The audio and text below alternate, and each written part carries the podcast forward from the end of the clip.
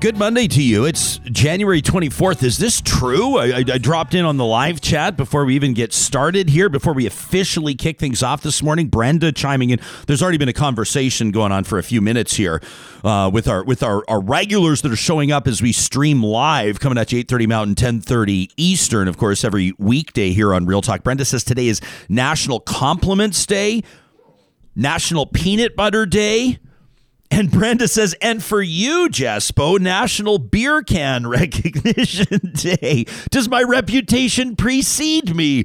I've got some storytelling to do about a weekend in Jasper. That's going to be coming up uh, through the week, of course, including Wednesday. My Jasper memories coming up. There will be a bit of a personal tinge to it, uh, but there's relevance to one of the, I think, most interesting stories and certainly most discussion worthy, most newsworthy stories, depending on who you talk to this week uh, and that is the Truckers for Freedom convoy that's making its way across the country. I'm going to share my thoughts on that and yours. We've got a unofficial, unscientific Twitter poll underway on my profile at Ryan Jespersen. You can chime in on that. About 3,800 of you have already, and we're going to get to some of the emails that you've sent, the comments that you've left. This is uh, certainly something that's lit a fire under a whole bunch of real talkers. Plus, a little later on in the broadcast, coming up in about 10 minutes why more than a third of teachers in our home province of Alberta say they're leaving within the year. That's shocking more than a third, 37%, according to recent polling. We'll talk to the pollster, the researcher behind those numbers, and a teacher who's retiring literally today. Today is his last day. They're going to be joining us in about 10 minutes. And a little later on in the show, Ben Freeman, as we lead up to the 27th of January, International Holocaust Remembrance Day. Ben Freeman is the author of Jewish Pride Rebuilding a People. He'll join us live coming up in about 40 minutes' time. This edition of Real Talk, along with every other one, is proudly presented by our sponsors at Bitcoin. Well, I love this note from Lawrence. He sent us an email a while ago. He said, "I, I, you know, have, have been paying attention to Bitcoin well because I've been hearing about it on Real Talk." He says, and they're oftentimes offering these bonuses or these incentives uh, to create a new account. And when you buy Bitcoin through Bitcoin Well, he says, "I've heard the ad reads enough times on Real Talk that it was a familiar name." So I went through it, and it was quick verification and even quicker transaction. Lawrence says, Now I know where I'll go to quickly increase my holdings. Shout out to them. Bitcoin's been taking it on the chin over the past few days. If you've been paying attention, you know that it's dropping. If you're trying to make sense of, you know, whether or not that means it's a great time to buy or, or maybe it's not a time for you to get involved, you're trying to sort it out, they're taking your questions anytime in person or, of course, online via their website. You can find it under the sponsors tab at ryanjespersen.com. Real Talk starts right now. Here's Ryan Jespersen. Wonderful weekend in Jasper. And uh, I'll be sharing some photos with you. If you were paying attention to my Instagram stories over the weekend, you probably saw, as I wrote in our Real Talk Sunday message, our weekly email last night, a photo of the burger that brought me to my knees at the Fairmont Jasper Park Lodge. We had a great day on the slopes at Marmot Basin and, and just a wonderful time. And I'll tell you more about that trip coming up on Wednesday's show, My Jasper Memories, presented by Tourism Jasper. We'll share some highlights and some of the things that you've been telling me as I've been sharing photos through the weekend. I'm heading home yesterday in the, you know, late afternoon into the evening. And as I typically do, I stop in just before Hinton. If you know the Yellowhead Highway, Highway 16, Hinton is a, about about 45 minutes to an hour from Jasper. It's about an hour from Edson. It's about three hours ish from Edmonton, west of Edmonton. So that's that's where this first happens. The Folding Mountain Brewery, love that place. My pal Eric is one of the owners, and I, I popped in. He tells me that their mac and cheese is better now than it's ever been, and so I had to investigate. Uh, the journalist that I am, so I pop in for a quick cranberry sour and uh, one of their new mac and cheeses with the bacon bits. None of this is relevant to the conversation we're about to have, Sam. But it's I just entirely I'm, relevant. I'm to trying to. It, it's arguably more relevant yeah. than the conversation we're about to have. Um, I'm happy to report that the cranberry sour paired very nicely with the mac and cheese, but but I digress. And so Eric comes and, and, joins me. He's he's behind the bar, like a lot of small business owners are these days. He's doing more than one job at a time. And uh, we start talking, and he says he says, "Boy," he says, uh, "I'll try to make this quick for you." I go, "How come?" Because I was trying my best, aside from posting a few photos and having some fun over the weekend to stay off my phone. I wasn't paying a ton of attention, obsessing over the news cycle like I and many of you do through the week. I know how that goes. And he says, Well, you're, probably, he goes, I don't know exactly when it's coming through, but you're probably just ahead of this truckers convoy. And I go, oh, right, the, the, the vaccine thing, right? These are the truckers that are upset about Canada's vaccine mandate that truckers, unvaccinated truckers from the US can't come into Canada. He's like, yeah, you know, they're coming through. I said, what time? I go, I don't really want to get stuck behind this convoy. And then I start stressing out. Like, is luckily at Folding Mountain, the meals come boom, quick. I was able to hammer this thing down and get back on the highway, but but it was on my radar. I'm going, okay, well that's interesting. I keep my eyes peeled. I keep my eyes out. Nothing really through Hinton, and then as I'm getting closer and closer, it, I start seeing it. I start seeing it around Edson, and then every community almost after that, all these highway turnoffs to these small Alberta towns, communities, the highway to Whitecourt, the highway, you know, all of these sort of exits on the highway, you, you start seeing vehicles parked there. And, you know, if there's one, you figure they're taking a leak, but there's like three or five or 10 or 15. And then all of a sudden the signs start popping up, right? Truckers for freedom. You know, we want our freedom. A lot of Canada flags. You know, and this wasn't exclusive or unique to Highway 16 yesterday. Uh, we were getting reports that there were some demonstrations near Calgary and highways across the country as truckers are convoying to meet in Ottawa to essentially send a message, they say, to the federal government. Trucker convoys are kind of the way that some Western Canadians have been attempting to get the government, the federal government's attention over the past while. You probably remember a couple of them. The United We Roll convoys a few years ago. They wanted to, to send a strong message about how they felt about the carbon tax in particular. And I've done a ton of commentary and a lot of interviews and heard a lot of different perspectives on those convoys. The general consensus is that they were largely ineffective. In fact, ultimately mocked because they lacked focus and they were ineffective because they also included protests about things like the United Nations and Agenda 21 and George Soros and Sharia law. It wasn't so much about just the carbon tax as a way for hundreds or even thousands of people to air their grievances about Ottawa which is part of living in a democracy. There's nothing wrong with protests. There's nothing wrong with demonstrations. You might take issues with what the message is personally, or in this case, this one, these truckers for freedom, there's huge questions around who's kickstarting it, who's organizing it behind the scenes, what's going on with this GoFundMe that's raised, last I checked, between two and a half and three million dollars, but it's been uh, temporarily interrupted by administrators. They're trying to figure out exactly what's going on with the money here. A lot of people are saying this is the Maverick Party, you know, like the Western Separatist Party. Uh, we've talked to the leader, Jay Hill of the Maverick Party, in a past edition of Real Talk. If you'd like to understand more about what makes him tick, former high ranking cabinet minister with Stephen Harper, by the way. Interesting stuff. There is this Western grievance, and it's quite evident with the number of people that showed up. I'd say I saw approximately 500 vehicles. I was trying to kind of keep tally, keep track. And once you start adding up four and then six, and then you're zooming under an overpass, and maybe there were 12 or 15, but I'd say 500 vehicles or so. Cars, trucks, some big rigs, not a ton. A lot of the uh, Sam, what do they call those? The, the, trucks that, that go ahead of the semis when they need them. The, oh, like the, a pilot vehicle. Like a pilot vehicle. Thanks. Yeah. With the orange signal beacons, there was a lot of signal beacon action going on a few fuck Trudeau signs too, if I'm being honest. I mean, I don't think that's going to surprise anybody. So I wanted to know where you stood on this because I mean there were some facts that are worth considering, right? The Americans, for example, have the exact same policy. Canadian truckers have to be vaccinated across the border going south, so it's not like Canada's an outlier here. There's certainly political posturing going on. Alberta's premier has been very vocal on this. He wants Ottawa, he says, to lift this mandate. He says there's going to be supply chain interruptions. And then, and then the premier's top communications executive over the weekend, uh, Brock Harrison, retweeting a bunch of photos showing empty store shelves. People are saying the store shelves are empty. And the Liberals are okay with Canadians not knowing whether or not they're going to be able to get their groceries. And these are being fact checked over the weekend. As a matter of fact, for a brief period of time yesterday, I thought it was interesting that Twitter was starting to flag a lot of these photos coming out of Alberta, Wetaskiwin in particular. Uh, where the premier's staff was encouraging people to, to buy into the idea that grocery stores in Wetaskiwin had virtually nothing left.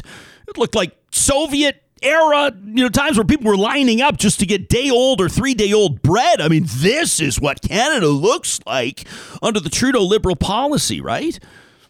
Turns out it's not true. A quick phone call or two. People are putting it out on Twitter saying, I called the Wetaskiwin insert big box store here and they've got lots. And And quite frankly, if I'm one of these store owners, managers, or employees, I'm probably not going to appreciate that the provincial government's chasing people away from my location, leading me to believe that there's no food there. But I digress. This is the type of thing that will get Canadians talking. Now, will it or will it not be favorable to the cause? That's the question. I've put out an unofficial, unscientific Twitter poll, and I encourage you to participate today. I've left it open for 24 hours, so it'll run through the afternoon when this podcast drops. I said I just drove Highway 16 from Jasper to Edmonton, 500 ish cars and trucks parked in ditches on overpasses, lots of signal beacons and lights, some bonfires. Looked like some people were having fun on the side of the road. Many Canadian flags and a few fuck Trudeau ones too. We'll talk Truckers for Freedom Convoy. Monday on Real Talk, I said, You support the convoy, don't, have no idea what's up, or other. As of uh, now, there's about 3,900 votes, 3,856. 81% of you say, I don't support the convoy. 11.5% of you say you do. 5% of you acknowledge you have no idea what's going on. And 2% of you have elected to choose other, and you're going to leave a comment. Some people, by the way, have said that this is Jespersen's audience. Look at Jespersen's audience. They're all cracking on this democratic demonstration of angst towards the. Let me point out, first of all, this is the internet. Anybody has access to my poll. And I'd also like to point out that I did not use a derogatory hashtag, nor am I wisecracking about this. I'm using the official Truckers for Freedom Convoy hashtag. I'm using the Canadian Poly hashtag. I want to make this available to everybody. If you support the convoy, go ahead, chime in. Get your friends to chime in. That's the whole point of this. It's unofficial, it's unscientific, but it gives us a general sense of where it's at. May I point out that 81% of respondents to this point say they don't support the convoy. Generally speaking, between 85 and 90% of Canadians are vaccinated. I think that there's probably a parallel there to consider. Now I go through the comments here. There's closing in on 150 or maybe 200 of them. So I, I, try to click like on the ones to sort of create a list here so I can rip through them. And, and that's what I'll do. Steve says protests are part of democracy.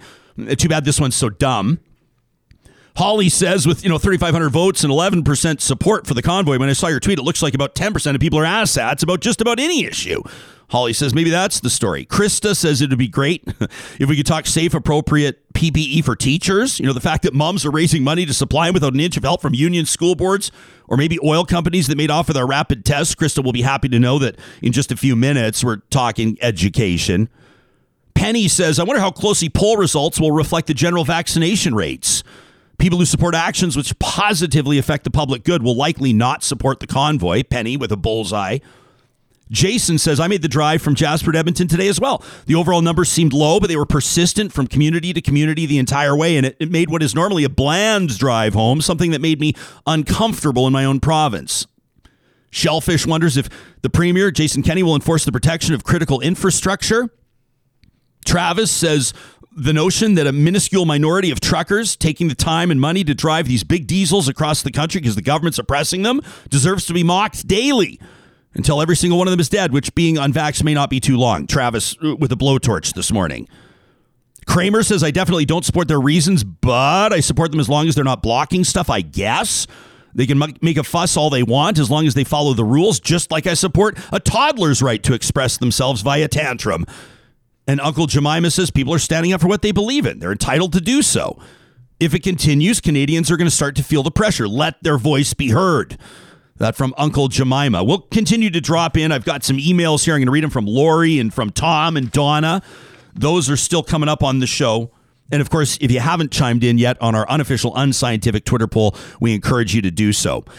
We'll talk education in, in just two seconds. Right now, we wanted to tell you uh, how excited we are to be launching this campaign. Uh, ladies and gentlemen, whiskey drinkers in particular, meet Dram in a Can. How cool is this? This is two stacks Irish whiskey, 100 mils of Irish whiskey. That's right, in an, a teeny weeny can. It's all the contents on the side of the can for full transparency. This is quality stuff. You can pick it up as a four pack of cans or as individual cans at most shops. Uh, two stacks sources the whiskey from Irish distilleries and blends it themselves. You can drink it right out of the can. You can pour it over ice, or of course, you can use it in your favorite whiskey cocktails. This is a super cool new product. Uh, in particular, you can pick it up if you're in our neck of the woods at Sherbrooke Liquor, and you can Google it. Uh, dram in a can. I think this is sort of where convenience is going. Sam, there's something about showing up with a full whiskey bottle at a pond hockey tournament that, that might be deemed somewhat aggressive. But the dram in a can, how convenient for a quick dram while you're waiting for your next game. That's why we're really excited that participants at the Real Talk Pond Hockey Classic, that's coming to this next Saturday. Every single one of you is going to receive a dram in a can upon arrival. Please drink responsibly. We're also very proud to be partnered, you know this, with Local Waste. And coming up later this week on Friday, we present Trash Talk. Local Waste gives us that opportunity to blow off a little steam. I wonder if some of you might write in about the convoy to talk at ryanjespersen.com. Local Waste has been keeping it local in construction, commercial, and residential waste and recycling collection for a quarter century. Still, family owned and growing every year. You can find them online and get your free quote at localwaste.ca recent polls, uh, this is shocking.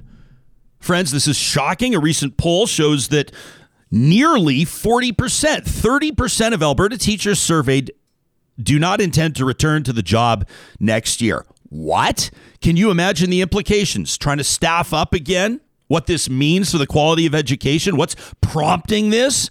What this sends messaging wise to parents and students and teachers that haven't yet considered leaving?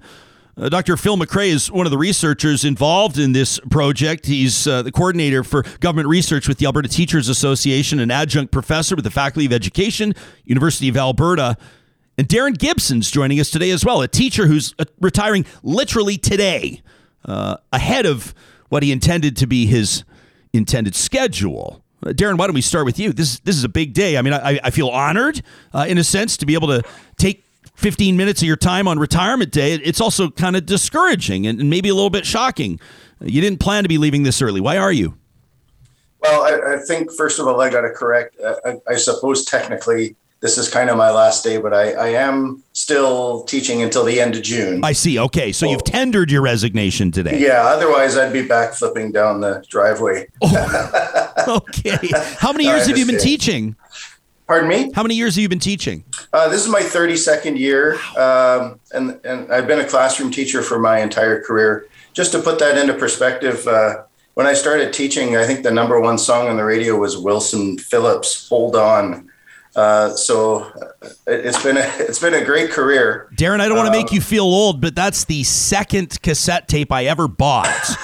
Janet Jackson Rhythm Nation was number one with my own money. Wilson Phillips self-titled release was number two. So so uh, so there you go. How come you're leaving early? What is it? Well, um, just a little background about myself. Uh, I, I actually my well not about myself, but my my children. I have twin boys, Rylan and Carter, and they're in grade ten at the school that I teach with my plan was uh, to kind of graduate with them. I was, you know, I'm coming to the end of my career anyway, but I was going to do two more years and then kind of walk across the stage with them and uh, make it. I thought that would be a really cool moment for our family. Um, but I, have decided, uh, you know, I decided it's time to go this year. And uh, I, I, guess part of it, I, there's a myriad of reasons that go behind it. And it's kind of an emotional decision for me because I, I love my staff, I love the kids. Uh, I love my profession. I, I enjoy a, a, great position in a great school, um, but just things have been kind of piling up, and it's and uh, I guess the, there's been a couple of reasons. Partly, some of it has been, uh, of course, the pandemic and the added stress on the kids. And you know, kids are like a um, I don't know a barometer uh, for a family, and I, I'm pretty sure every family has been impacted to one extent or another by COVID. And then all of that stuff kind of comes home. And, and, as much as parents try to try to shield their kids from the impacts of these things, kids pick up on it. They're sensitive to changes in the climate and changes in the home. And, uh, you know, that stuff kind of manifests itself at school. Um, we see, I teach in high school. So, I mean, we've seen things like, you know, disconnect and apathy and, uh, you know, uh, absenteeism is up, and part of that is you know forced quarantines, COVID sickness.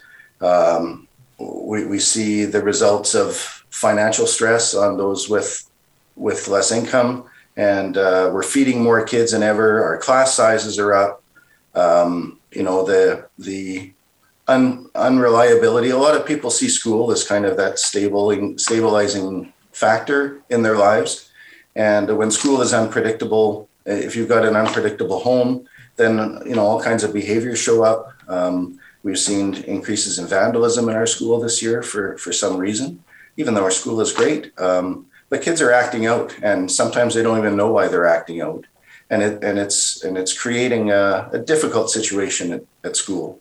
So, you know, part of it has been COVID related. Uh, and another big part of it has been kind of the lack of support.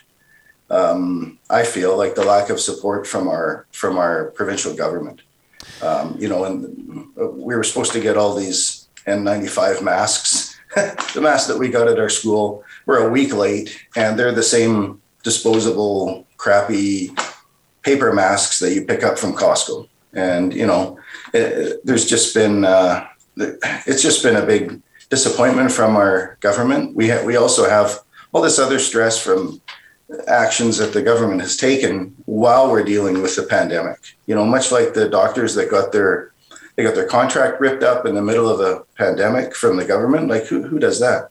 So you know, we've had uh, I don't know all kinds of. we get a new curriculum dumped on us that we didn't have a proper input into. We've had uh, we have no contract. Um, the, they've tried to take control of our pension. they've uh, tried now we're actively now trying to remove principals and superintendents from our union. So we got all this unnecessary, stressful noise in the background, and and it's just caused a.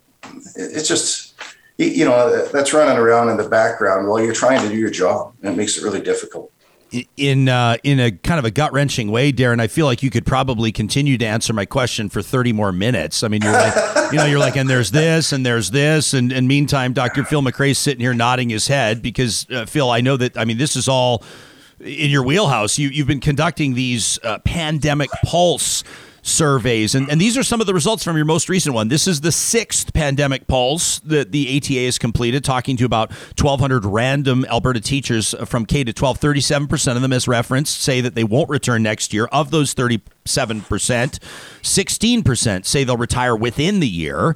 Uh, 14% say that they will pursue another occupation. In other words, not quite ready to retire yet, so to speak and 7% say that they intend to attempt to, at least anyway, teach in another province.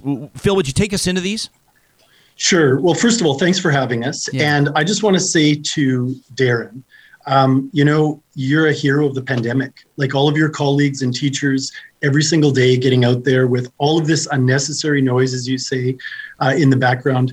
Um, I'm incredibly proud to uh, have been a teacher in Alberta and watch what our colleagues are doing uh, with this pandemic. And it's it's really heartbreaking, Ryan, because when we take a look at this data and when we take a look at the surveys we've done, they are official, they are scientific, they're all random stratified samples, uh, anywhere from 8,000 teachers to 2,000 teachers um, that we've uh, that we've uh, polled and and uh, conducted you know several research studies with. And I think what's what's really happening deeply inside the profession of teaching is an erosion, an erosion of the resources, an erosion of the supports, teachers feeling abandoned, like coming back in the fifth acute wave of the Omicron uh, virus. They don't feel like they have the masks or the rapid tests. Uh, class sizes have ballooned this year complexity of cognitive needs, complexities for all kinds of uh, behavioral things that are going on in classes. What we're seeing right now, um, Ryan, without question, is a crisis in our K 12 system. And that crisis is manifesting itself with people saying, look, how long am I going to keep doing this? Right? Amazing teachers like Darin who are beloved in their community. And I know Mr. Gibson um, I know how well respected he has been in Lethbridge for years and years. And, you know, this is a blow to the whole community when people like Darin say, I'm out, I'm piecing out, you know, two years ahead of when I should go. And probably, Ryan, most disturbing for me are the people who say they're leaving the profession of teaching. Yeah. Because this is this is what we got into it for. You know, we love our students people show up every single day for their kids and they are sacrificing incredible uh, things right now for their families and for themselves but you know 14% saying that they want to leave the profession and another 7% saying that they're out of alberta right? Much like the hundreds of doctors that are making an exodus out of Alberta, you know, this is, I mean, I'm a ranch kid six generations from outside of Pincher Creek. I don't want to see teachers leaving small communities. I don't want to see teachers leaving the big city. This is something that we have to really attend to because we are in a crisis in our teaching system. Phil, I want to ask you a little bit about the impact, the, the forecasted impact that this will have on the quality of education and, and the stress that the, the teachers that remain uh, will feel, no doubt. But but let me ask you this, Darin. I mean, I know that, that teaching is certainly a calling. I've seen it in my own personal life. My my grandpa was actually the the chairman of the Calgary Separate School Board, the Catholic School Board, for several years, and his three daughters, including my mom, all three daughters went on to have careers in teaching. Uh, I know that people are very proud to be teachers, and oftentimes they see their parents do the job, they want to do the job, and then they want their kids to do the job. How about your kids? I mean, they're in your school right now. What if your kids told you they wanted to follow in your footsteps and teach? What would you say to them? Well, I actually have an older son who's 29. Uh, he, uh, about 10 years ago, he's like, Dad, I'm thinking about being a teacher. And I'm like, I think you want to think a little harder. I think you want to think a little harder about that one. Uh, but kidding or serious? Are you serious? Pardon me? Are you are you kidding or serious? No, I'm serious. Hmm. Uh, he would have been an excellent teacher. He's fantastic with kids. Um, I, I just I, as a as a as a career right now, I, I feel for the new teachers that are coming in because uh, the the complexities in our classroom now are unlike um, unlike they've ever been. When when I look in my in my classroom now, the class numbers are bigger. Uh, we have we have a lot of people who are new Canadians, and so there's multiple languages uh, in the classes, and they, they bring fantastic uh, diversity to our classroom. In fact, I actually I live in Coaldale, which is a bedroom community to Lethbridge, and I love my school so much that I brought my own grade ten, uh, my own kids to the school because I want them to experience the rich diversity in our in our classroom. But uh, but to recommend someone go into the profession right now, it, it's tough. It, it's it's tough to say. Yeah, I think you should do that. And, and it breaks my heart. It breaks my heart because you know, children are our most valuable resource, and and it's painful to see that. Uh, we don't get the support that we need. Let me listen to this on our on our live chat. Uh, Corinne says this is so true. Kids are a barometer. Uh, for sure. Tanya says between the curriculum disaster and dumping pandemic problems on schools, how could educators feel supported or valued? James is expecting a huge amount of healthcare professionals, teachers, and other frontline workers to move on when this is all done. He says we've treated them like crap. Uh, James might be onto something subtly there. You wonder if if a lot of people are saying. I mean, like even you, Darin, you're saying you know you're you're sticking it out till the end of the year. It's not like you're walking off the job. Uh, others are saying, you know, Marie says the government just hasn't supported teachers or healthcare workers. It's beginning to show as they leave their professions. Kathy says, Heaven help us if teachers and healthcare staff ever decide to walk off the job. It would be completely understandable and we'd be screwed. So, Phil, what are the implications? Like, I would imagine when when Sarah, our show's producer, says to me that you know she's crunching these numbers, taking a look at what the ATA is providing here, and thirty seven percent say they're leaving. I'm going, what? Thirty seven percent. I mean, if it was ten percent, that would be trouble. What does thirty seven percent mean? Well, I mean, first of all, you know, these are sentiments, right? These are people where they're at. Darin um, has has made that decision there's other people who, when they say they're going to retire, we'll see what the numbers actually look like. We're going to do a follow up at the end of the year. We're to we're going to do exit interviews with people to see why they've left and what they're thinking about in terms of leaving. But you know, one of the things, Ryan, we did in all seven of our pandemic pulse research studies, these rapid research studies, we used a Centers for Disease and Control and Prevention (CDC) scale on anxiety and depression. Mm. Um, I worked with Dr. Lynora Saxinger, who's uh, a good friend and colleague of mine, to develop a scale around, you know, personal protection, public health inside schools. And what we're seeing in terms of the dial turned up to nine, in terms of fatigue, stress, anxiety, is people are starting to feel hopeless. And that's for a profession like teaching. When you ask what are the implications, um, you know we teach for the future. That's why teachers actually teach is for young people the next generation to help them flourish from from one group into the next. And when people who are in that uh, sacred kind of trust in a society start to feel hopeless that really concerns me.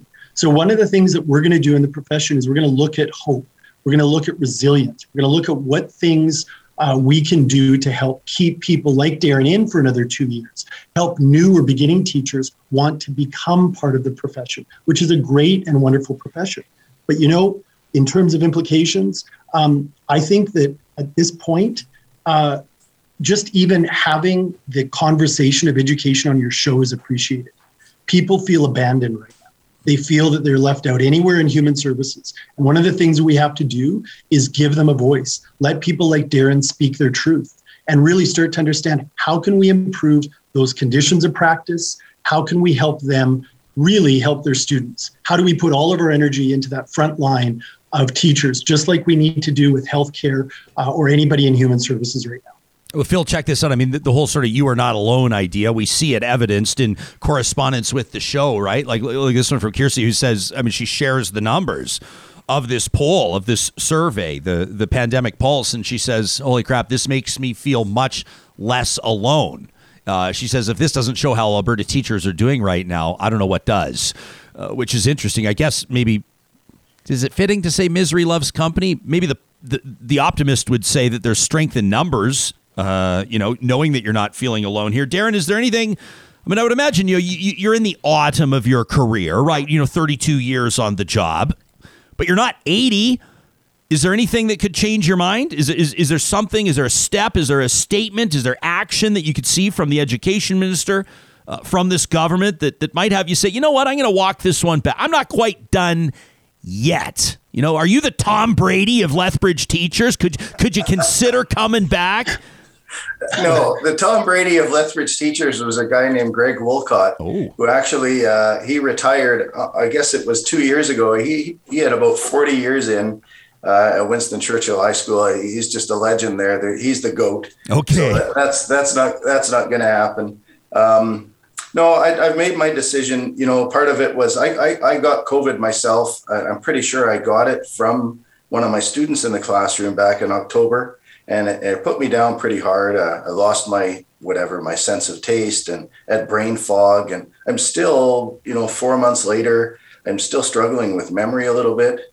Um, I'm still struggling with fatigue, and uh, I'm trying to figure out, okay, is that is that age? Because it could be. Is it is it uh, long, you know, a mild form of long COVID, or is it stress, or some combination of each. But I'm exhausted, man. I, I, I am I'm just exhausted, and uh, my worst fear for my entire career is to be that guy, that teacher that stayed too long, and uh, ends up, you know, being not effective. And I always promised myself that I would that I would pull the chute and get out. Uh, before I became that guy, because I, I respect teachers enough and the work that they do, that um, I'm not going to put myself ahead of you know, ahead of the ahead of the kids. Okay, so I, I just like to say I'd like to say one more thing, please.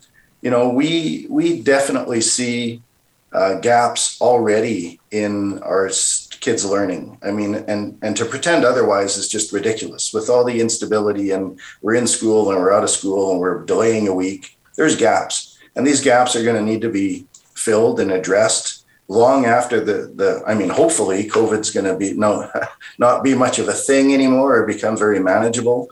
But there are kids that have missed out on on chunks of their education, and and uh, I'm really leery of okay, it's over now, everybody's fine, everybody go back to normal. No, that you're going to have to make you're going to if you want to redress these issues, you're going to have to make an investment in remediating them, you know, and and helping these kids along a little bit. You know, when, when we do things like cancel uh, diploma exams, I'm super supportive of that this year. But my grade nine students are going to write a PAT this week. What the hell does that serve? You know, they, they, what's that? The performance test? Forgive me, it's been uh, a while. It's a provincial achievement test. Right. They, right. They do them in grade nine, and then they measure them up. And I mean, uh, I guess they're going to do them for some sort of statistical analysis. But my kids are terrified of this test. Sure. I remember, you know, the, the former uh, mayor of Morinville, uh, she's now chief of staff to Edmonton's mayor, by the way, Lisa Holmes, wrote a note in uh, to the show a while ago saying, uh, she says she's concerned, her her kids, her, her you know, children are, are, high school age, getting into high school age. She says with cancellation of diplomas, it could be the right decision or not. I wish I had Lisa's message in front of me so I could go verbatim, but her concern is that her, uh, you know, her kids, as they come into adulthood, most especially post secondary age, will lack exam taking skills. I mean, there's a, there's a certain understanding of how to take exams, of how to prepare for exams, of how to perform during the exam time. And I know that that's a concern that Lisa probably shares with thousands of other Alberta parents. Yeah, I, I, guess there's something to it. I've never been a big believer in standardized tests. I mean, hmm. you're pretty successful in your career. When was someone? When was the last time somebody sat you down and said, "Here's a test"? I always like to tell kids, 57 percent in math, 30. You don't, you know, you don't, you don't have to go straight A's every single time to find you know, your way. Tests are a measure. Like te- any test is a measure of one person's performance on one day, and uh, I, I, I'm, I think that you know, evaluating a, a, student or anyone over the course of a semester is a much more accurate evaluation of their ability than how they do on one test. Phil, right? I'm going to have to. Uh, uh, I, I, we, have got another uh, interview coming up with Ben Freeman talking about International yeah. Holocaust Remembrance Day. So I, I know that based on Darin's laundry list, and I say that with respect, mm-hmm. I say, what are the reasons you're leaving? And he's like, how much time do you have? Um, you know, your answer could be equally as long. But but let, why don't we just go in this direction? What could the education minister, Adriana LaGrange, or the premier say or do right now to start? To turn the tide? What would be a great first step to send a message to Alberta's teachers? All right. So let me, I'm going to give you three things and I'll give them to you straight up. First thing is school safety, right? People need the personal protective equipment. Um, we need to make sure that class sizes aren't 42 kids in a chem class um, and that we have the supports to help with all of the diversity that, that teachers are facing, right? Um, don't ask principals to do seven or eight hours a day of contact tracing uh, with uh, COVID, right? I mean, let them be instructional leaders. So, school safety, number one. Number two, uh, student learning needs, right? We need to have uh, support to engage our students. There, there will be, as Darin said, curriculum gaps. So let's get rid of the high stakes testing and let's focus on that deeper learning, right? Let's also really look at uh, vulnerable populations because we're going to see more and more families that are struggling post pandemic. And finally, third, probably the most important right now is well being. Um, you know, I sit on a board at Harvard Medical School, all with doctors, and they talk about a mental health pandemic that's coming, right? We've had chronic issues in our society with mental wellness uh, generally, but we need to get a really serious focus on schools for teachers, students, school staff, communities around mental health supports, um, focusing on relationships, not the tests, social emotional learning, and from a lot of my colleagues who are in the lower elementary grades, really focus on play, right? Physical activity and play. So school safety one. Number two, making sure we have the resources and supports to support teachers for student learning needs. And number three, well-being, because we probably will be moving into a mental health pandemic after this. Did you just say you sit on a board at Harvard? Harvard Medical School, yeah. Oh, Harvard the Medical Digital Wellness Lab. Yeah, I, I probably could have included that in your in, in your intro. I mean, that that's that's a bit of a trump card, isn't it? Uh, that phrase has been ruined for me. Trump card. Anyway, I digress. Doctor. yeah, Dr. Phil McRae, uh, researcher uh, with the Alberta Teachers Association, adjunct professor with the Faculty of Education, University of Alberta, and a big deal at Harvard Medical School. Darin Gibson, Mr. Gibson. Uh, I hope and I have no doubt that you shall be toasted in many ways, and uh, your career and contributions celebrated uh, as you make your way through the the, the final number of months uh, with regards to your teaching career. Look forward to seeing what's next for you. I hope on behalf of everybody who's going to hear and see this interview that you have a chance to, to recover and to relax and to recharge. You deserve it. Uh, thanks Thank for you. sharing part of this special day with us. We appreciate it. Thank you. Thank you, Ron. It's a special day in that we salute his contributions. It's uh, certainly bittersweet, though, the reason why he's leaving. Not necessarily. I mean, he is leaving on his own terms. He didn't get fired, but certainly not under the circumstance that he'd love to see, I'm sure. You can share your thoughts with us. Our live chat has been humming uh, through this conversation. I don't even know where to start, but I mean, people are really uh, strongly indicating support for students and for teachers here. You know, talking about you know how how they feel about that shocking statistic 37% of teachers now yeah now maybe i'm not going to say that 37% of teachers right now will not be there again uh, around labor day to kick off the next school year. I'd be surprised, but I wouldn't blame a bunch of them saying, I'm considering leaving, I'm thinking about leaving, I feel like leaving. Even that should be an eyebrow raiser. If you're an employer, You walk up to your employees and you say, How are you doing? And a third of them say, I'm thinking about leaving. That would be shocking no matter what your business is. Fatima says there's also been a pay freeze for the past number of years. Teachers don't get paid enough to deal with literally life threatening conditions. Bruce says teaching both in schools and adult ed can be stressful, very tough over the long term. Education is suffering from kindergarten to teaching adult outdoor education. Uh, you know, I mean, runs the gamut. Look at this Alberta's former energy minister chiming in. Marg McCuaig Boyd, a good morning to you. She says, I was a teacher during the Klein years and those students suffered. I mean, look at me, 57% in math 30. I put that squarely at the feet of Ralph Klein. no laughing matter, obviously. Sometimes we laugh so we don't cry. Speaking of education, continuing education, adult education, how about Athabasca University, Canada's online university? We're going to be telling you in the months to come about some of the amazing, not just the programs at Athabasca, but a lot of the research that's happening there. Did you know that Athabasca U is one of Canada's top research universities? Unbelievable stuff. They're doing really, we're, we're going to be digging into some of their findings, results. I mean, and we're talking scientific, sociological, really interesting stuff, the energy economy, and a whole lot more. AU can work for you regardless of what your schedule looks like or the amount of time you're able to put in, whether it's a, couple hours a week or 40 plus. You can design a program or a plan that'll fit your schedule. It's a schedule that suits your lifestyle via athabascau.ca. We've checked in with our friends at Kuby Renewable Energy to ask him how the hiring blitz is going. Jake says to me, we, we, he says, This is amazing. Our, we're actually going to be hiring more people than we first anticipated. He says, So for your mentions on Real Talk, you can increase the numbers. He said, We're, we're actually looking at hiring up to eight journeymen and 20 apprentices. These are installers doing solar projects based out of either Edmonton or Kamloops, BC. They're working across Western Canada right now. He says, you know, for right now, we're looking for four journeymen like right now and 10 apprentices immediately, plus sales staff too.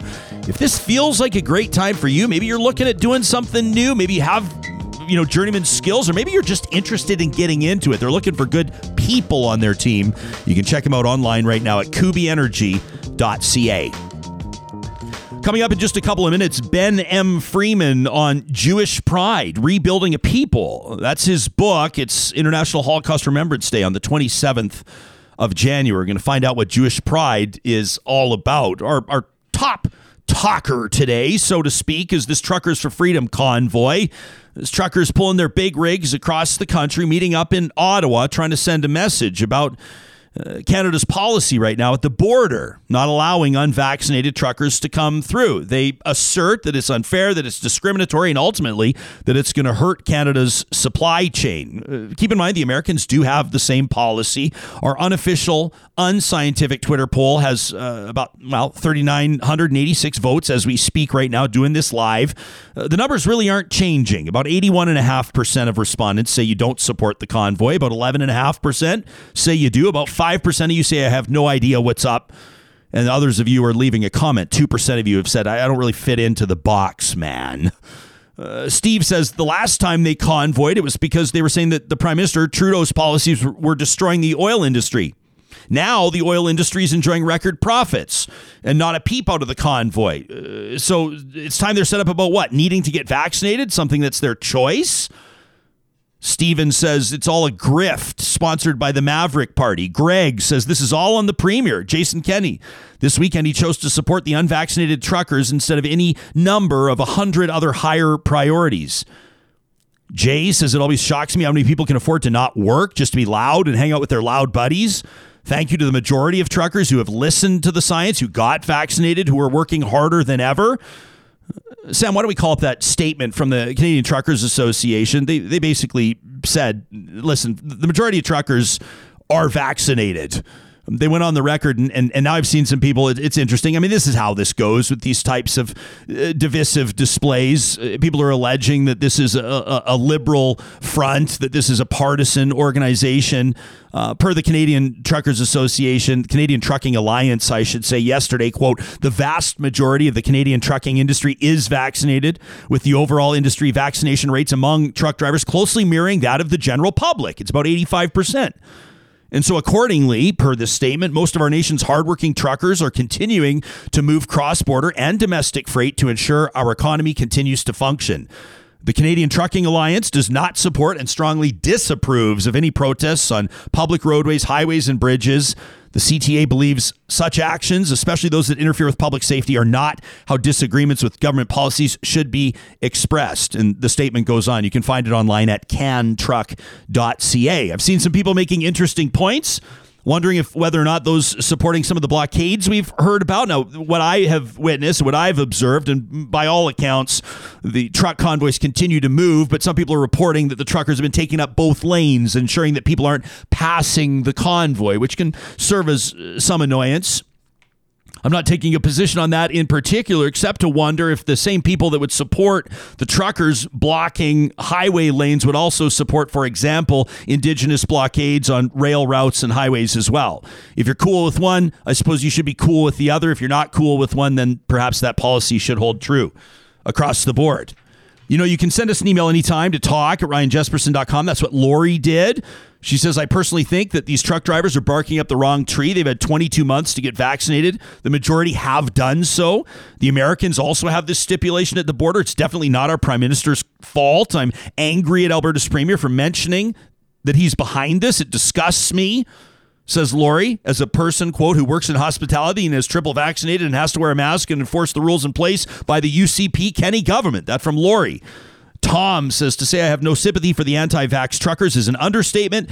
We see the choice they're making to travel and party, bringing the risk of disease to every gas station and restaurant along the road. When that waitress or waiter's child is in the ICU, they'll be celebrating with a beer at a pub in Ottawa. Sympathy and tolerance are not how we need to deal with this convoy, and to hell with any political party that backs their poisonous agenda.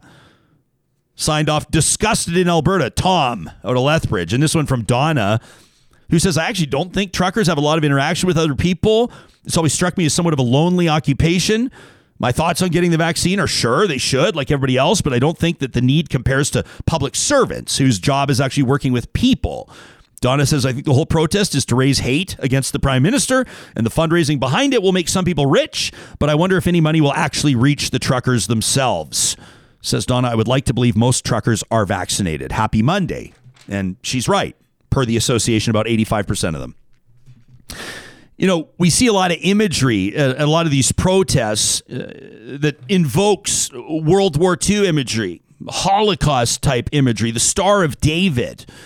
Here's a couple examples of what I'm talking about. And these are people at, at vaccine protests, of course, that are invoking extremely powerful and you might say triggering imagery like this.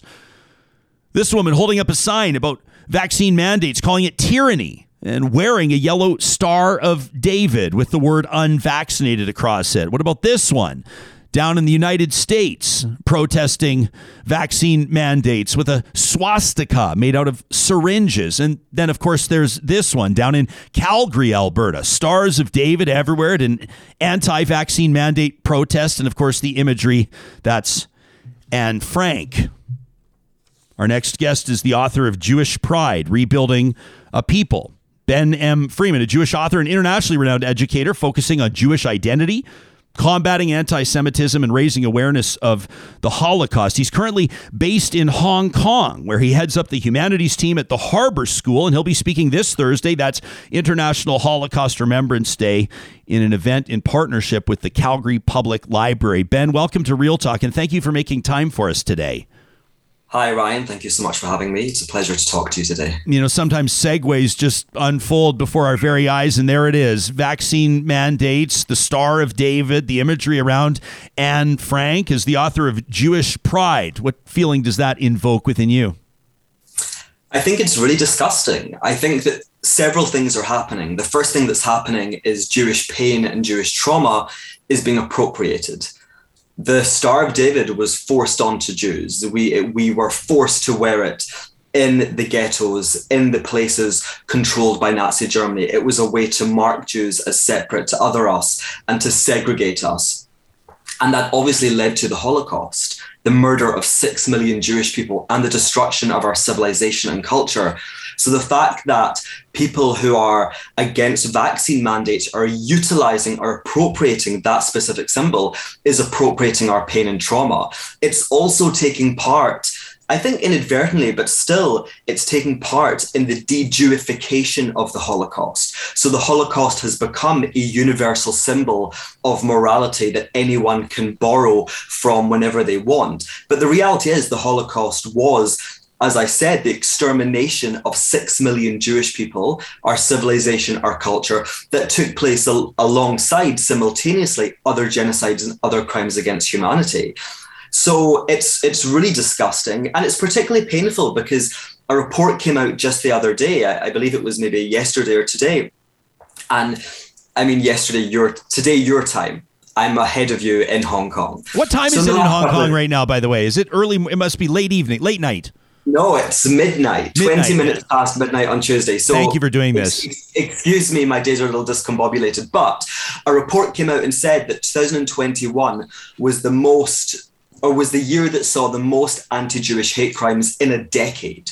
So we're seeing all of this, you know, appropriation of Jewish pain, the utilization of these symbols that were used to to harm Jews, alongside the very real persecution that Jews are still experiencing. Interesting comment from Carla, who's watching us live on YouTube right now. She says, Ah, yes, privileged white people that never faced oppression, that want to be oppressed. Truly oppressed people don't compare their struggles with other oppressed groups. When you see Holocaust imagery, in particular the yellow band, the Star of David, uh, the swastika. Does does it indicate to you? I mean, some of the photos we showed, these are relatively young people.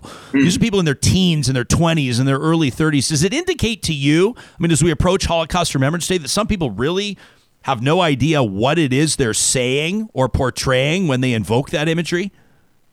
Absolutely, and we've seen this in you know recent polls in the United Kingdom Canada, I believe, and the United States that fairly large percentages of people don't know that the Holocaust happened, don't have never heard of Auschwitz, believe that the Jews caused the Holocaust or believe that Jews exaggerated the Holocaust. So we're seeing all of these kind of either mistruths or misinterpretations or complete ignorance across the board.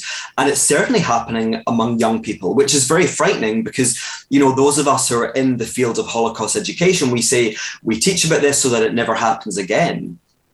But clearly something has gone wrong because the information that is being fed to these young people isn't being received. So, yeah, it's really, really harmful and it's really devastating. I mean, for many people, the Holocaust is this kind of academic subject or it's become this moral lesson. But for Jewish people, it's our families, it's our trauma, it's, it's really living within us. So, to see it utilized so carelessly by people who also have absolutely no care for the lives of real Jewish people alive today is really, really distressing as I'm as I'm uh, reading through your your book here, Jewish Pride. Uh, if you're just joining us on the Mixlr audio app, we're talking to author Ben M. Freeman. You grabbed my attention with the very first words of your prologue.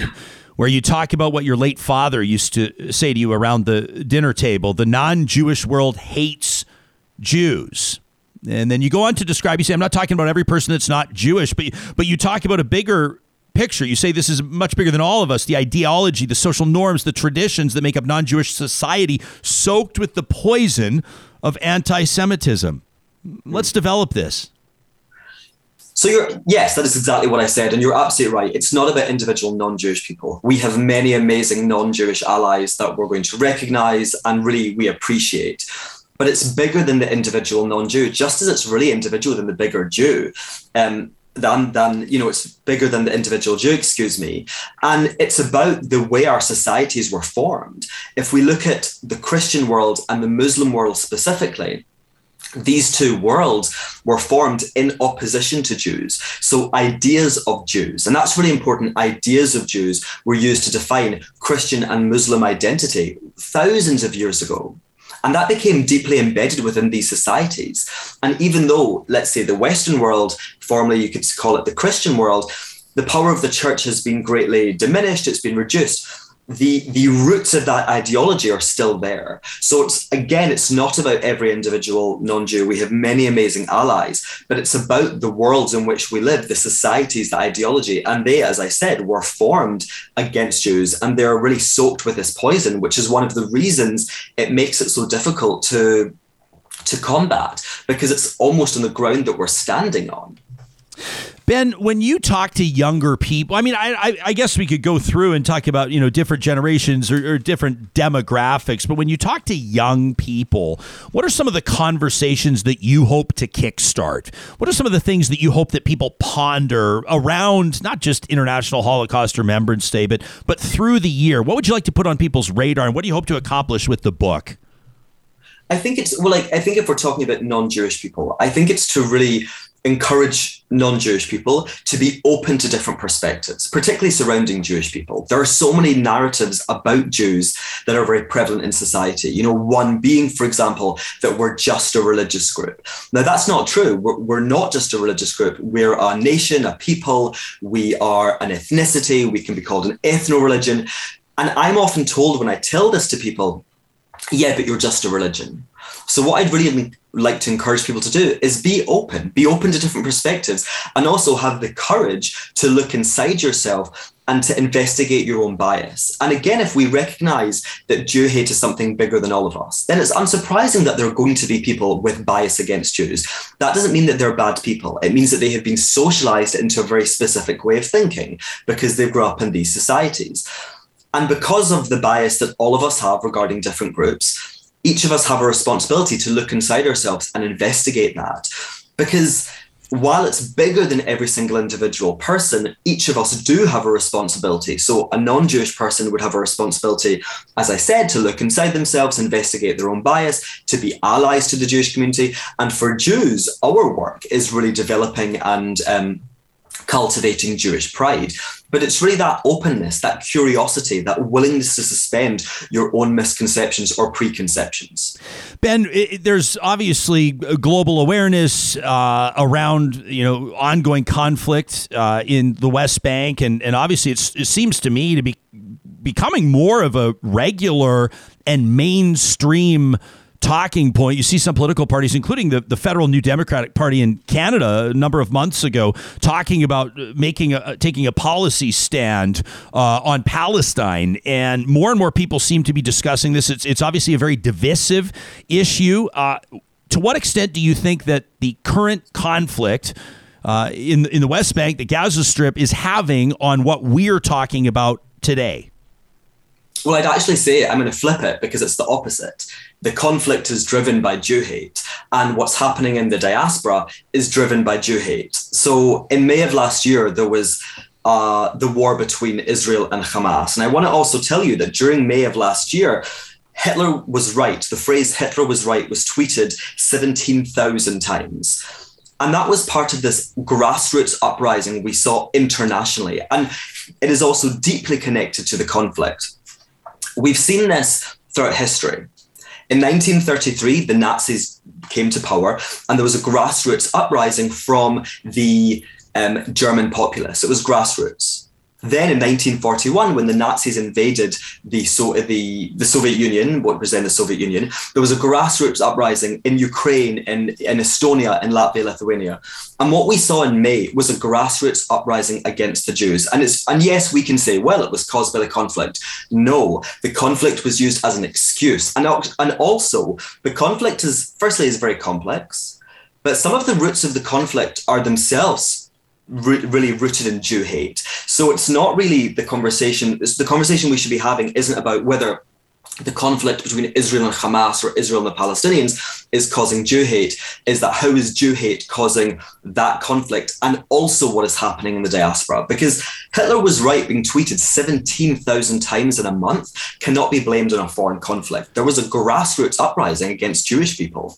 I mean, obviously, that's never acceptable, period, full stop put it in bold. I'll agree with you 100%. The Watcher right now on our live chat says, you know, Israel does not inherently equal Jews. And I know it won't be lost on people that you're talking about, you know, conflict between Israel and Hamas. And many people will say, well, that's unfair or inaccurate framing of the dynamic or who's involved in this conflict. Yes, of course, Israel doesn't equal Jew, and there's Jews who live in countries all over the world that don't have Israeli citizenship. But one of the things that we have to understand about Jew hate is that modern Jew hate treats Israel as the collective Jew, the Jew among nations. And the title of my um, event um, on Holocaust Remembrance Day is History of Hate, a Never Ending Story. Because that is really what we want to get across. We want to get across this idea that this has been happening for thousands of years and it hasn't stopped and it doesn't show us any sign of stopping. And one of the most important things about Jew hate is that it evolves to fit the zeitgeist. So, though it all shares the same core, in the Middle Ages, it's going to look a little bit different to the way it does today. So, I'm not saying for one second you cannot criticize the state of Israel. Of course, you can. You can criticize Israel in the way you would any country fairly. But Israel today is treated as the collective Jew, the Jew among nations, and that is the modern iteration of this ancient Jew hatred. And it is really important for people to understand that because people do get confused. They say, well, Israel is fighting this war. Why are people saying Hitler was right 17,000 times in May? And there is a connection. Firstly, because Israel is the Jewish state obviously there's about 20% of non-Jews who live in Israel, so it's not uh, not every person in Israel is Jewish, but it is treated as the collective Jew, and I think that's really important that we understand that because all of the classic tropes that are applied onto uh, individual Jews are also applied onto Israel. And again, I'm not saying we can't criticize Israel, but we do have to make a distinction between demonization and fair criticism. Let me uh, let me put this comment in front of you from one of our audience members, Fatima, who's watching this live. Says criticizing the Israeli government policy has nothing to do with Jew hate or religion or anti-Semitism. It's about settler colonialism. What would you say to her? Well, I mean, I think what what that person's doing is really manipulating the facts. First of all, the first thing they said is really reiterating what I said. It is absolutely fair to criticize the Israeli government in the way you would any other country. But this lie, this this trope that is kind of imposed onto Israel as, as a settler colonial state isn't true and it cannot be true. One of the reasons being because Jews, as I say in my book very clearly, are indigenous to the land of Israel. Now that is proven without a doubt. And there was people are saying things like stop Judaizing Jerusalem. And it's like, wait, mate, I'm sorry, that's been happening for 3,000 years. There is this very purposeful attempt to strip Jews of our indigeneity. And that is and, and that happens in some ways through this idea that it's a, Israel's a settler colonial state. You can disagree with policy. That's absolutely fine. But that is not what Fatima, that is not what these other people are doing. They're really calling for the absolute destruction of a country that does exist. And they're delegitimizing the right of the people who live there. Um, and who, by the way, have lived there for thousands of years. Jews have lived in Israel, the land of Israel, for literally thousands of years. So it's a complete rewriting of history. Uh, ben, the word does the word Zionist uh, to you? What does the word Zionist mean to you? And, and do you perceive it's quite a it's quite a uh, a polarizing word, isn't it? People, you, you either are or you are not. You either feel strongly about the state of Israel and and uh, and its existence uh, as a Zionist, obviously, or or you have perhaps more of a flexible willingness to consider who you believe is entitled to this land. Let's let's get into it. Please speak freely. Well, you're either a Zionist or you're a racist. I'm going to be very clear on this. And I'm going to be very clear Zionism is a Jewish concept. It is rooted in Jewish history, thousands of years of Jewish history. And it was also created in the modern sense by Jews for Jews. So therefore, we have to ask who gets to define what Zionism means? Well, it's very clearly Jewish people. Just as me, I'm also a gay man. I will not tolerate heterosexual society or heterosexual people telling me what it means to be gay or telling me what gay pride means each minority, each marginalized group should be entitled to define their own experience. So Zionism is, as I said, rooted in Jewish history. It was created in the 19th century as a modern concept in response to Jew hatred. And it is advocating for the right of Jews to have self determination in their indigenous land. That's it. So to say that you're anti Zionist is to deny Jews the right of self determination. And you could possibly say, okay, you can be anti Zionist and not be a racist against Jews if you're against all states. And that's absolutely true. If you don't believe in statehood, then you wouldn't be for a Jewish state, which is fine. But we also have to understand the reality in which we're operating. People who are anti Zionist are absolutely for statehood and they're for a Palestinian state. So, which by the way, so am I. I'm for the establishment of a Palestinian state because I believe they have they're there, they have a right to statehood. But you see, me, I'm not delegitimizing the Palestinian right to statehood, but we see over and over again the delegitimization of the right of the Jews to self determination in our indigenous land. So, Zionism, we have to be very clear on. It is a Jewish concept created by Jews for Jews, and all it means is to believe in the right of self determination for Jews in their indigenous land. But we have to ask why did it become so twisted? It was twisted by the Arab world and the Soviet Union from the 1960s, 1950s onwards, who remade Zionism, who bastardized it and made it into something akin to Nazism, who made it um, something that meant imperialism, colonialism. But there were non-Jews targeting Jews through Israel, through through Israel as the collective Jew. And again, if people want to understand Zionism, it's okay that they don't because there is a lot of misinformation out there. But when you want to understand something, I would really encourage you to go to the source. So if you want to understand what Zionism means, speak to a Jewish person. And I will say very clearly that non-Jewish people don't really have a right to define Zionism. It's a Jewish concept created by Jews for Jews. Ben Freeman, our guest. Uh, let me ask you uh, disturbing trend in Germany. I think a lot of people are under the impression that the whole idea around never forget uh, in the context of the Holocaust and the extermination of so many millions of, of Jews and other people, including gypsies, uh, the LGBTQ community, the disabled, and others, um, that it was so important, and that the reason why we didn't see a resurgence of those sentiments, of that poison, so to speak, in Germany was because there was such a commitment to education in German schools about the Holocaust. But we've seen a rise uh, in white supremacy in Austria and in Germany. I mean, law enforcement. Uh, check out this report in the New York Times. An elite German police unit disbanded over a far right group chat. There's a rise in far right extremism within the ranks of, of German policing. What does this say to you, and how do you address it? I think I think it's really tragic, but I also think it really actually makes total sense given people's understanding of what we're dealing with again, I want to say that the title of the talk that I'm giving on January 27th is History of Jew Hate, the Never Ending Story. But that's not what people understand. So after the Holocaust, people weren't really interested in dismantling the system of oppression that is Jew hate. They weren't interested in dealing with Jew hate. They were interested in dealing with the Holocaust. The Holocaust was one instance of Jew hate. It was very, very catastrophic, but it was one example. The story of Jew hate did not begin with the Holocaust. It began thousands of years ago, and it's still being written today. So, for anyone to really want to commit, really commit to dealing with the problem that is Jew hate, we have to talk about the entire story, which means going back thousands of years. It, of course, means talking about the different examples of Jew hate in Europe, we have to talk about the fact that the Canadian government said one Jew is too many when discussing, you know, the the Jewish refugees, and we have to discuss anti-Zionism and the complete erasure of Jewish indigeneity today because they're all part of the same story, and only then can we really hope to dismantle this. Just paying attention to one form, one one manifestation of this hatred isn't going to change anything, and we've seen that quite categorically. It has not. We're living about 80 years after the Holocaust, and we've just experienced the worst year of Jew hate in a decade. How can that be if people have learned their lesson? They haven't learned their lesson, but they haven't been able to because the focus has been on the wrong thing, in my opinion. You can read more and learn more about uh, Ben's advocacy, his writing uh, at benmfreeman.com. He's the author of Jewish Pride Rebuilding a People. And at calgarylibrary.ca, you can learn more about his presentation coming up on the 27th of January. It's International Holocaust Remembrance Day. History of Jew Hate, the never ending story, a conversation with Ben M. Freeman. Thank you for joining us live from Hong Kong. We appreciate you sharing your perspective. Thank you, Ryan. Thank you so much for having me. You can let me know what you think about what you just heard. We endeavor to have conversations that push us and that challenge us. Uh, I saw Sharon on the live chat being like, I, am having a hard time wrapping my mind around what some of these phrases mean or what this all means. Some of you pushing back, some of you agreeing.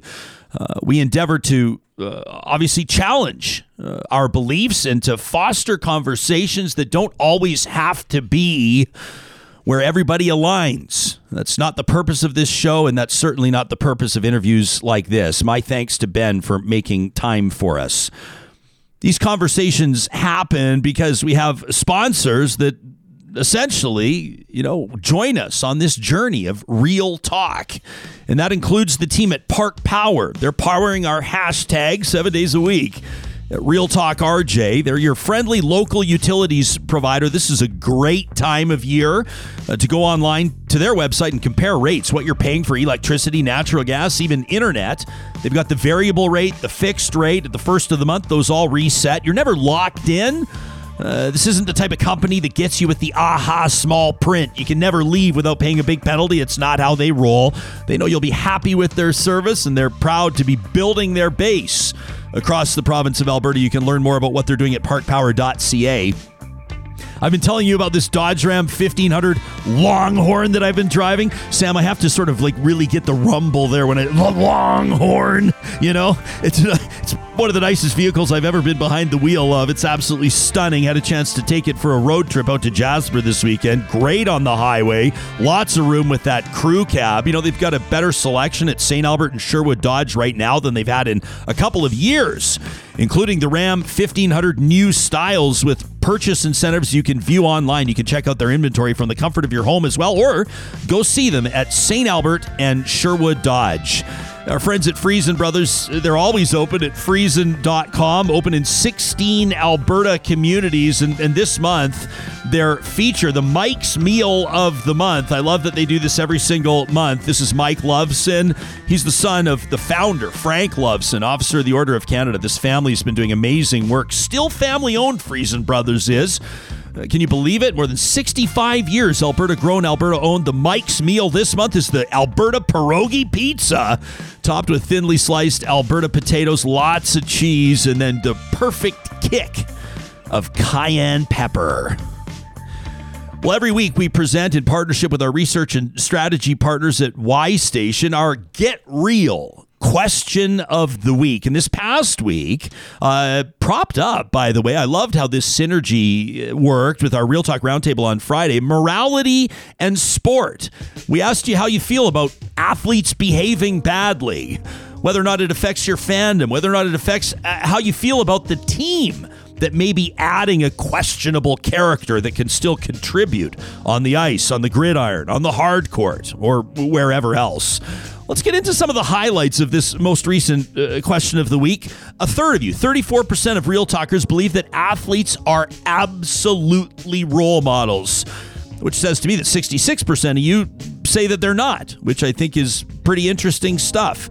Here's another one. Only 3% of real talkers say that you would unconditionally support a badly behaved athlete. Just 3% unconditionally. You know, these are the ones that are, you know, you're still wearing your Michael Vick jerseys. How about this one, Sam? 72% of real talkers, nearly three in four, believe athletes do have an obligation to speak up and shape the behavior standards of their sport. Isn't that interesting? Just one in three believe that athletes are role models, but three and four believe that they have to elevate the standard of their sport. That's a really interesting one. And here's another observation, courtesy of our research and strategy partners at Y Station. We asked who's brought the most shame to their team or sport. Now, if you were watching or listening to our roundtable with Sirat Sohi and Tara Slone and Bruce Arthur, you probably know that the majority of you chose Lance Armstrong. Lance Armstrong over Jerry Sandusky the serial child sex abuser, and O.J. Simpson, the double murderer. How about this one uh, from Chris Henderson, the chief strategist at Y Station? He leaves a note in our top sheets. Our Patreon supporters get a copy of the top sheets each and every week to their email inboxes. You can learn more about supporting us on Patreon on our website. Chris says the biggest surprise for him was that Mike Tyson continues to get a free pass. 2% of respondents named Mike Tyson as the one who had most disgraced his sport. Chris says, quote, considering he is legitimately a convicted rapist, I was surprised. Here are some other comments that you left, and we love when you fill in the blanks and take a couple extra minutes to leave notes here. It gives us further insight into how these questions are resonating with you and exactly how you feel. One of you said, fortunately and unfortunately, athletes are role models, particularly to youth. In sport, good athlete role models can be a positive factor in the development of children and youth, social justice, and the like. Another one you said, I don't think that pro athletes should be as admired and influential as they are, but they are. That's why I applaud, says this audience member, Australia's decision to not allow the world's top tennis player, Novak Djokovic, into the Australian Open you know, pandemic aside, the whole idea that athletes are entitled to special treatment and can get away with anything should be quashed at every opportunity. Any team that ignores bad behavior and has a winning is the only thing attitude is of no interest to me. It's interesting because most people would, I think, want their team to take the position that winning is the most important thing. The follow up question may be at what cost? Another one of you said players not doing the right thing can be just as bad as players doing bad things. For example, a captain of a team not being vocal about the unjustified singling out of a teammate by a coach is just as bad as if the captain committed wrong, but it's often overlooked. Another one of you said no athlete should be allowed to have their playing skill override their ethics. For example, hockey is a game. If we want kids to admire players, it has to be for what they do both on and off the ice. We've got two sports fans here alongside me, which makes three for three on this team. Our three headed monster coming at you every single day. Sam Brooks, technical producer, Sarah Hoyles, the editorial producer. Um, I- am not so sure, Hoyles, about the idea that, that if we want kids to admire players, it has to be for what they do both on and off the ice. Part of me agrees.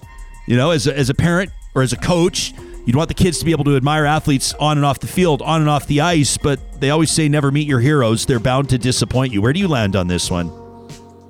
Yeah, I, I mean, I, I think it's unavoidable, unavoidable for for athletes to be role models. They they can't help it. It's it's just really interesting to me how people also pick and choose, like Colin Kaepernick or mm. uh, LeBron James, when they actually you know raised their voices and said, uh, you know, racism is not okay. And people said, just shut up and play your sport. Shut up so and dribble, like, yeah.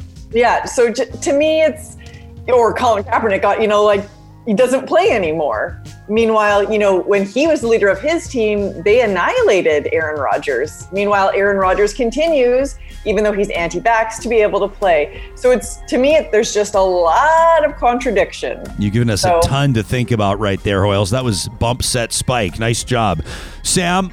You're a big sports fan obviously a lot of athletes, pro athletes, role models, celebrities are going to let people down for off the field or off the court behavior. What do you make of the results of the survey? What surprises you or jumps out at you?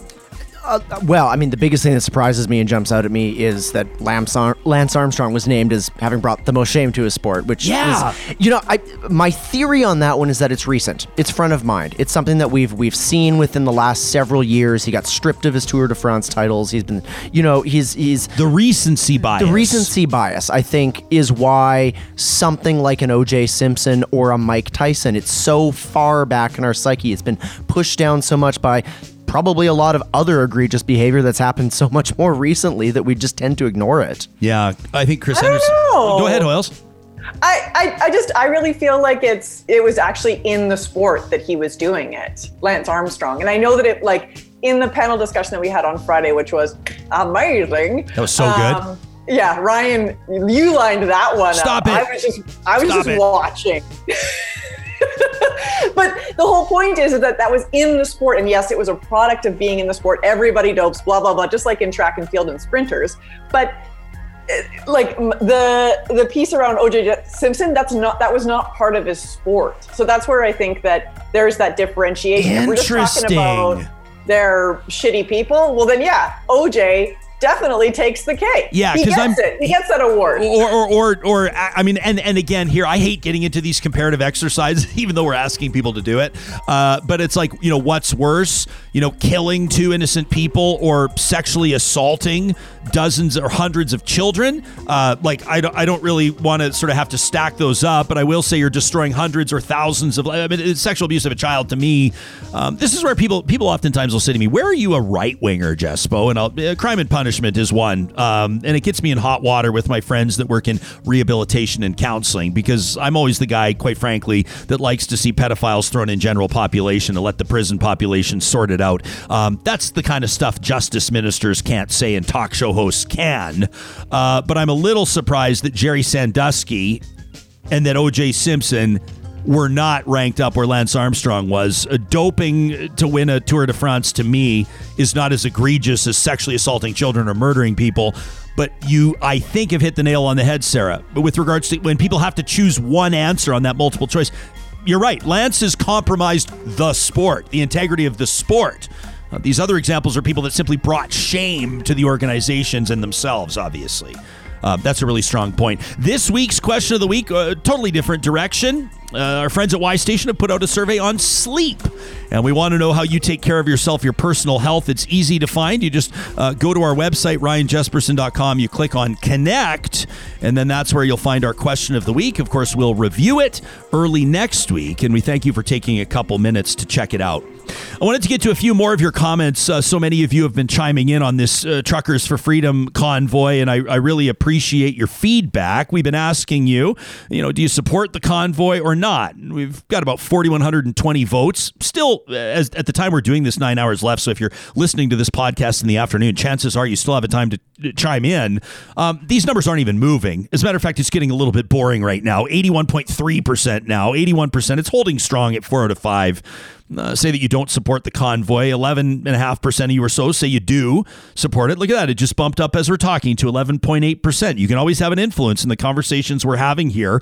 Uh, 5% of you say you have no idea what's going on. 2% of you have elected other. You just want to leave a comment. Like Edwin, who asks, well, what is this supposed to accomplish? Shasta says, I've said it before. There are many smart, successful, thoughtful, capable truckers. Uh, these are not them. Uh, this small percentage of nincompoops takes up way too much oxygen. That is a word we don't use enough. Nincompoops. Uh, John says, I chatted with a guy today who said that these folks are fighting for our freedoms. And he was sort of clear on what the freedom entails basically, the right to not have to look after others, but he was completely unable to explain how trucks convoying to Ottawa would accomplish it. Andrew says their stated goal is to bring Ottawa to a standstill. It sounds to me like they want to mess with some critical infrastructure, and this is embraced by the so called right. Renee says, I don't support it. It's a combination of manufactured grievance, grift, and misinformation that's been promoted by opportunistic politicians uh, in the United Conservative Party, the Canadian, or rather the uh, Conservative Party of Canada, the People's Party of Canada, and the Maverick Party. Politicians who get their misleading views amplified by a complacent media. DJ Chocolate Milk says protest is an important part of society. At least they're not at hospitals this time, spitting on cancer patients. It's a good grift, though. Kathy says if they don't want to get vaccinated, that's their choice, but then they'll be doing domestic runs instead of cross border ones. It's the same coming from the States, too. Kathy's right. The border policies mirror one another. Vanessa says, My son got stuck in that mess. The convoy coming back from skiing in Jasper said the truckers were blocking other traffic from trying to pass. His question is, what's the point if they still need to be vaccinated uh, from American policy, right? Get vaccinated, get back to work like the rest of us. That from Vanessa. Dan points out that the U.S. and Canadian policies are similar. Says if you're a trucker not willing to protect yourself, your families, everybody else you come into contact with during your travels, you should be fired. I wouldn't want you working for me. Jane says it's a grift, and we've seen it before. Uh, every anti vax group comes together to make a lot of noise. The media eats it up, and it has nothing to do with supply chain or indeed trucking. That from Jane Casey. We'll give Casey last word for now. Uh, says, I was on Highway 2 south of Calgary. I got stuck in this convoy. I respect the right to protest peacefully, even if I strongly disagree with the reason, but it, it did make me wonder a few things. Says Casey, do the people who flew an upside down flag support those who kneel before it? And number two, do these truckers support the highway blockades that have been uh, made by indigenous people in protest of treaty land violations, which are violations of actual rights? Overall, it made me angry, and it was a reminder of the dysfunction of our society. I don't have the tweet in front of me, but there's another one that I screen grabbed from uh, an individual with the uh, Royal Canadian Air Force profile photo. Their handle is CF 18 Handler. They say of the 158 service members we lost in Afghanistan, 23 who were friends or colleagues of mine that I participated in a ramp ceremony for, I burn with rage when I see these idiots with our nation's flag upside down. They have not witnessed how harsh the world is outside of Canada. You can send us an email anytime to talk at ryanjespersen.com. We'll keep our eye on the stories that are making news. Um, Sarah Hoyles, of course, is is always curious to know what else is going on, and and there are some other stories, Sarah, that you've been keeping an eye on today, and these are ones that we want to make sure that that people have on their radar. Whether or not we dedicate full segments to everything every single day, uh, you know, it's obviously impossible. But what are some of the other big ones that that are on our radar? Well, speaking of COVID and restrictions or, you know, safety precautions, depending on how you want to frame it, uh, in Quebec, as of today, big box stores, with the exception of grocery stores, um, people have to be vaccinated to get into them. So government of Quebec basically saying, yeah, if you're not vaccinated, if you don't have those two doses, you're not getting into Walmart, you're not getting into Canadian Tire, et cetera, et cetera. Wow, Walmart, uh, I would imagine, uh, may have something to say about this. Sam, you made an interesting point about this. You've got these the so-called superstores, a lot of these big box stores that have what I guess would qualify as essential, like the grocery side, and then the yeah. non-essential on the other side. Could be a bit of a quagmire. Well, I, I was thinking about like early in the pandemic, there were some provinces, Manitoba is the one that I can only really think about off the top of my head, where um, essentially the way that they enforced like essential supplies only is they blocked off shelves of, you know, novelty items in grocery stores and you were allowed to get groceries and that was it. And I don't think Quebec is going to that level, but I'm you know, I'm very curious about the you know the position that a Walmart or a superstore or something that sells both groceries and lawnmowers is you know kind of put in at this point. Yeah, Quebec continuing to kind of unapologetically lead the nation on some of these policies. Sarah, a conversation, I guess, coming up on 45 minutes or so ago with uh, those involved in the education industry. 37% of teachers saying that, uh, you know, they can see themselves leaving the profession uh, before the start of the next school year. It's not just teachers. Uh, no. Interesting numbers. Um, what's this? The International Council of Nurses is saying what? They're saying that there is a worldwide nursing shortage and that is only getting worse because of COVID. And the biggest problem is that richer countries, countries that have more, you know, resources to be able to pay nurses and treat them, you know, the best that they can offer, are going to basically suck all the nurses out of other countries.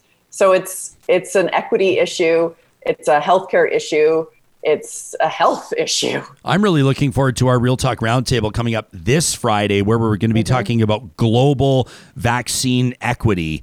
I think that's going to be a great conversation. We spend so much time. I don't blame people. You know, you, you oftentimes are, uh, you know, what's in your backyard is most relevant yeah. to you or it's most under your nose.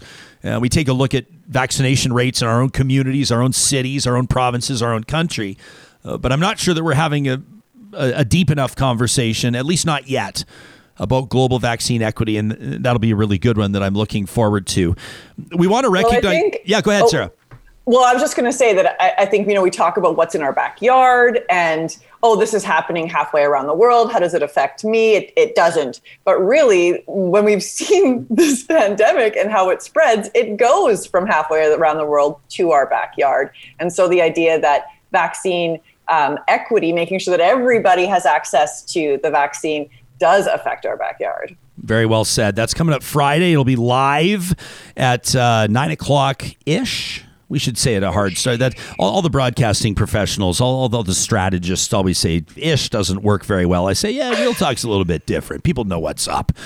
Nine o'clock Mountain, eleven o'clock Eastern on Fridays is when you can catch our real talk roundtable. Before we get to one of our favorite uh, traditions every single week, we kickstart your Monday on the right foot with positive reflections. Uh, can we call up that tweet from Crazy James on Eden Landscaping? This was a this was a great one. I have a bunch of stuff I want to tell you about Eden Landscaping, but but this one's better than what I would come up with today. I saw this on Twitter. Shauna said, I could sleep or I could obsessively try to solve a landscaping and pathway problem along the side of my house, including the engineering part.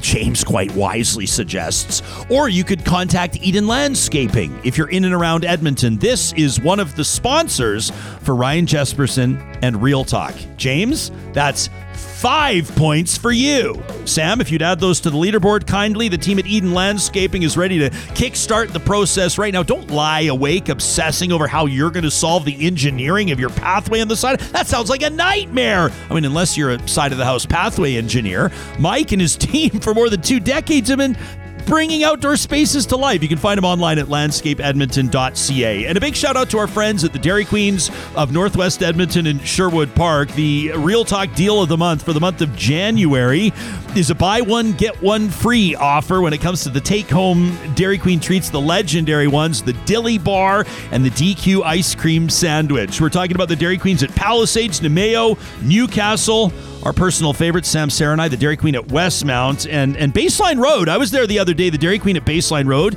I'm not sure if I'm allowed to say this. You know what's one of the top grossing Dairy Queens in Canada? The Dairy Queen at Baseline Road. Folks in Sherwood Park love their DQ, and who can blame them?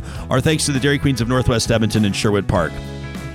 Well, every Monday we want to launch you into your week feeling good, feeling positive. This is our tradition. It's presented by our friends at Kuby Energy. We call it Positive Reflections. I wanted to start with this one. Of, of, course, the world mourns the loss of Betty White uh, on not quite literally, but almost the eve of her 100th birthday. The legendary star passing away. Well, actors and others for animals wanted to celebrate Betty White's legacy. And so, in, in honor of her life and her career, Jo Anne Worley and Loretta Swit uh, began a campaign on social media called the Betty White Challenge. Uh, now, before it would have been uh, her 100th birthday on January 17th, by the way, the campaign took flight uh, despite of and in honor of her passing, originally intended to be a 100th birthday initiative. Uh, the charity, where Betty White served on the board of directors, launched a campaign asking for donations of $100 for Betty White's 100th birthday. Get this 400,000 people used Facebook and Instagram to donate to the challenge, raising an incredible $12.7 million for animal shelters and rescues across the country. 100% of the pledges going directly to the organizations. I absolutely loved that. This email meant the world to me. I love this one from Dwayne, who wrote in and he said, Jespo, today's a pretty special day for baseball fans, for black people, and as far as I'm concerned, for society at large. On this day, 60 years ago, the great Jackie Robinson was inducted into the Baseball Hall of Fame. Dwayne says it's tough to put into words why Jackie Robinson is such a hero of mine and millions of other people. Not only was he a great athlete who overcame so many significant barriers in the world of sport, he was and is an icon of the civil rights movement and equality and representation in sport. Uh, Dwayne says it's amazing to consider Jackie Robinson didn't play his first major league ball game till he's 28 years old. You have to wonder what he may have accomplished on the field had the world been ready to accept a black man as a pro athlete five or 10 years prior to that. I also recognize how many black and other minority players have had a chance to live their dream of playing pro sports because of Jackie Robinson and what he accomplished when he first suited up for the Brooklyn Dodgers in 1947. Dwayne says, I thought this was especially poignant considering last week's Real Talk Roundtable on morality in sports, athletes behaving badly, and the rest of it, Jackie Robinson is an example of the sports world's absolute best. And today, I and many others honor him. That from Dwayne. Thanks, Dwayne. I literally just felt chills. I appreciate that email. And we wanted to wrap up this week's positive reflections. You, you may have seen this already, but this is one of the best little news snippets that I've seen in a long time. You know, the city of Toronto got hit with a snow dump just a ways back, and a kid by the name of Carter Troslow was was well, he, he, he was trying to help out his own family and his neighbors as he was stuck at home, not ready yet to go back to school. Check this out. This is amazing. You didn't have a machine to help you move the snow, you probably found it a bit tiring. A snow day turned into a work day for Carter Trizzolo. I really wish I was in school right now. Trizzolo was clearing snow around not just his house, but also doing it for my neighbors, friends, probably people I even don't know.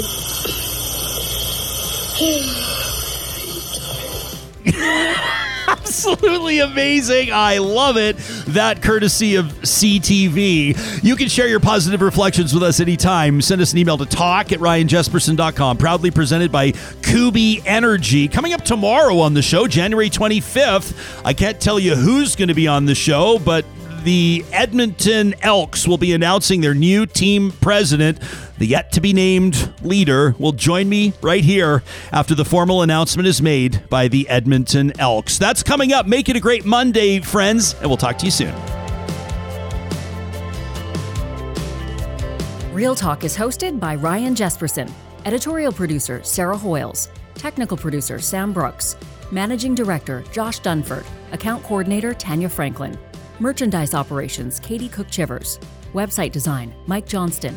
Voiceover by me, Carrie Skelton.